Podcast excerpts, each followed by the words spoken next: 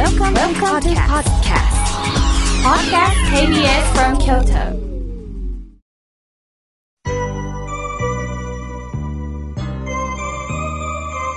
さあ、ここからはたくさんのメッセージをいただきましたので、ゆっくり時間のある限り紹介をさせていただきます。まずはじめに、おはがきをいただきました。えー、すすむさん、ありがとうございます。みょうけいさん、毎週土曜日は必ず聞いていますよ。心が笑顔になっています。また、4月下旬にテレビ寺小屋に出演されました。見ました。ありがとうございます。とのことです。はい。ありがとうございます。早朝の番組なんですが、このテレビ寺小屋という番組は、テレビ静岡の制作で、全国に、えー、時期はずらしての放送なんですが、あの、私の法話が流れます。1回目の放送は、幸せとは何だろう。2回目の放送は嫌いな人との付き合い方。今人間関係でね、苦労なさってる方が多いですよね。ですからズバリ、嫌いな人との付き合い方を、あの、テレビ寺小屋でお話ししております。関西であれば、ちょっと先なんですが、えー、関西テレビで早朝放送されますので、多分日曜日あたりやと思うんですけれども、また、えー、私の方からね、紹介させていただきます。すすむさん、ありがとうございます。さあ、続いての方です。メールをいただきました。紹介させていただきます。ラジオネーム、アンカさん。アンカさんのかは、香りのかでアンカさん。もしかして、アンっていうのは、あんこのあんかななんて私はちょっと読んでるんですけど、どうでしょうか。土曜日の8時だよ全員集合でしょうか。子供の頃のように毎週楽しみにしております。子供の子が前世紀の子供だった私たちは、この私は香りという名前がついてるんですが、なんで子供じゃなくって香りなんだろう？子供の方が良かったのに、と思っていました。ですから自分で香りというこのかというのがどうしてもしっくりこなかったんです。先月、妙慶さんの法話のテーマ、香りと言われた時、ドキッときました。妙慶さんは自然と香りが染み込むとおっしゃいましたね。その言葉にやっとしっくりきた気がしました。香りは感じることができても見たり聞いたりできません。SNS やテレビでも香りは届けることができません。奇遇にも学生時代お香屋さんでアルバイトをしてた時に、門香、この門香っていうのはね、菊に香りって書いて門香。この言葉を知ったんですね。教えを聞くことを文法というのと近い感覚なのかなと今日気づきました。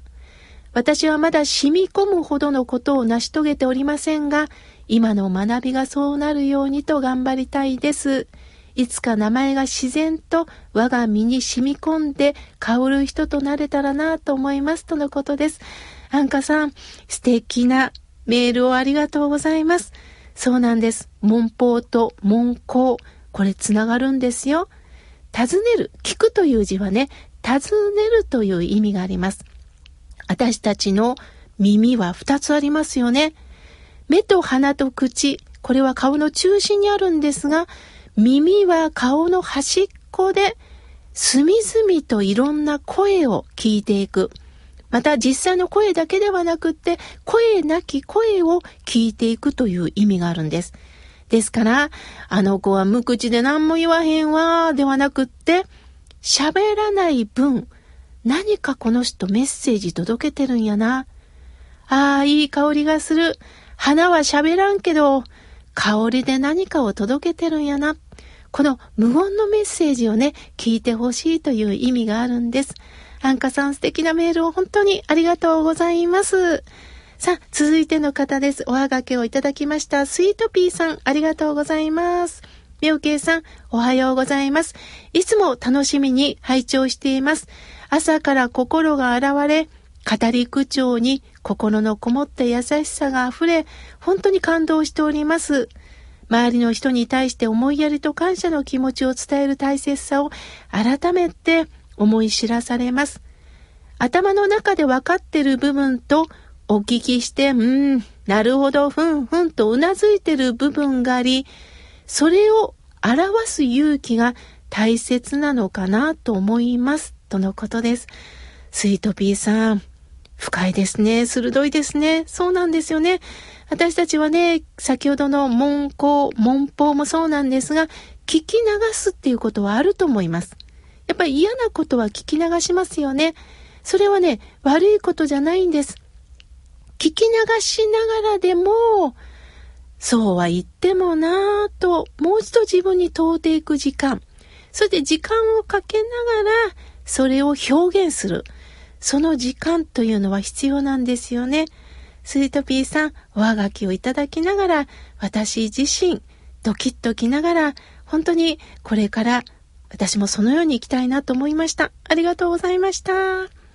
さあ、続いての方です。メールをいただきました。みけねこさん、ありがとうございます。みおけいさん、おはようございます。先日、マスクをするのを忘れて買い物に行ってしまいました。レジが済んで袋に買ったものを入れようとしたら、隣で袋に入れてた人が私の目を見て、遠く行ってしまいました。ああ、マスクをしてないと人扱いされないんだなぁと悲しくなりました。マスクを忘れた私が一番悪いんですけどね、とのことです。いや、マスク忘れることあります。私もね、あのー、バッグ3つほどあるんですが、そのバッグの中に、えー、3種類のマスクは入れています。まあ、手作りマスクをしてるんでね、あの、それは入れてるんですが、三毛猫さん、忘れた時のために、ハンカチがあってたら、ハンカチを三角にして巻くだけでもいいんですよ。あのー、うちの近くにお蕎麦屋さんがあってね、お蕎麦屋さんもね、マスクが切れたからどないしょーと思ったら、ご主人がさらしをよく巻いてたんで、ちょっと30センチもらうわって切って、さらしをシュッと巻いたそうです。ですから、もしもママスクがあったり、あとはキッチンペーパーをね、即席で作ってる方もいましたので、何か布地があったらスッと巻くというのもね、方法ですのでね、ぜひ参考になさってください。今はね、ほんと映ってはならない、映させてもならないということでね、お互い気をつけようということでね、あの、マスクをなさっております。はい。では続いての方です。メールをいただきました。え、神崎 M さんでしょうか？ラジオネーム神崎 M さん、ありがとうございます。毎週土曜日の心が笑顔になるラジオを拝聴しています。前半の法話や現代版優しい心得、大変ためになります。毎回自分の手帳にメモっているんです。心がすさんだ時に読み返しています。妙慶さん、ありがとうございます。50代の男性よりいただきました。わざわざメモってくださってるんですね。本当にありがとうございます。私もいろんなところ、こう、今はね、うろうろはできないんですが、あの、お寺さんの前に行くと掲示板っていうのがあるんですよね。えー、そこの住職さんがそれなりに心を込めて書いておられます。ドキッとくる言葉があるんでね、私もよく、あの、メモをしたりしております。メモるっていうのはね、もう一度読み直すことができるんでね、大切なことです。ありがとうございます。さあ、続いての方です。おはがきをいただきました。ラジオネーム、えー、きよこさん、ありがとうございます。みょうけいさんのお声は、まさに神業です。心洗われるラジオです。とのことです。いえいえ、そんなとんでもないです。あのー、まあ、本当ね、私なりに声は気をつけてはいます。あのー、ガラガラならないようにね、う合いをしたりはしてるんですが、やっぱり、あのー、私の気持ちが声に出るのかなと思いながら、日頃から、あの心を回復できるように、私なりに、あのお経のお言葉から、仏様のお言葉をいただきながら、皆さんのお顔を思い浮かべながら、お話をね、しております。ありがとうございます。さあ、続いての方です。おはがきをいただきました。草津のプリンちゃんさん、ありがとうございます。妙慶さん、土曜日いつも楽しみに拝聴してるんですよ。妙慶さんの法話はわかりやすくて嬉しいです。先日集会所を掃除してたら、近所の人がそばまで来てくれて、あなたみたいに丁重に掃除する人いないよ、と言っていただきました。私は心がとっても笑顔になりましたとのことです。嬉しいですよね。人間ってね、言葉で傷つくこともあるんですが、言葉で元気になるんです。この一言でどれだけ草津のプリンちゃんさん、笑顔になれたことか、私もそれを聞いててね、笑顔になりました。ありがとうございます。さあ、続いての方です。メールをいただきました。妙慶さん、札幌より初めてメールをします。札幌からですか？ありがとうございます。札幌はどうですか？もう暑くなりましたかね？あの、桜ももう終わったんでしょうね。妙慶さん、実は札幌で流れたテレビ寺小屋を拝聴しました。もう楽しみだったので本当に妙慶さんに会えたようで嬉しかったです。自分の心の誇りを取ってくれたようです。今はコロナの影響で改めて当たり前と思ってたことは実はそうではなかったことに気づかされたんです。感謝の気持ちで、そしてみおけいさんが法話の中でお話をしていた知恵をいただいて、これから生きていきます。このね、知恵という字なんですが、二つの字があるんですね。私たちが想像する知恵は、知識の知に恵まれると書いて知恵と言います。もちろん生きる中での知恵は必要です。もう一つ知恵ってあるんですね。知識の知に、下はお日様の日。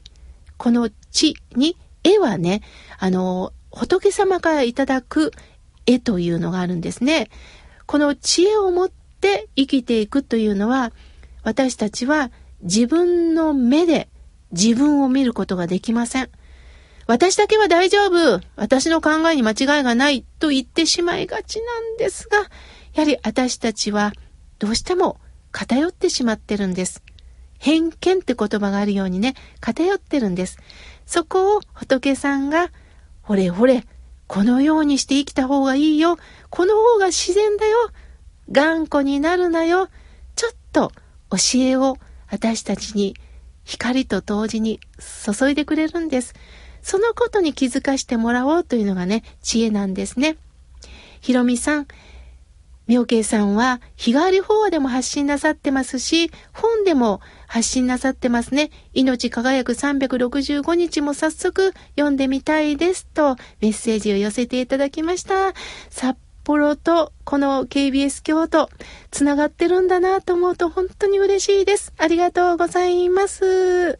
さあ、えー、最後のメッセージになります。おはがき紹介します。ちずこさん、ありがとうございます。毎週楽しく聞かせてもらっております。心が優しくなれます。ありがとうございます。とのことです。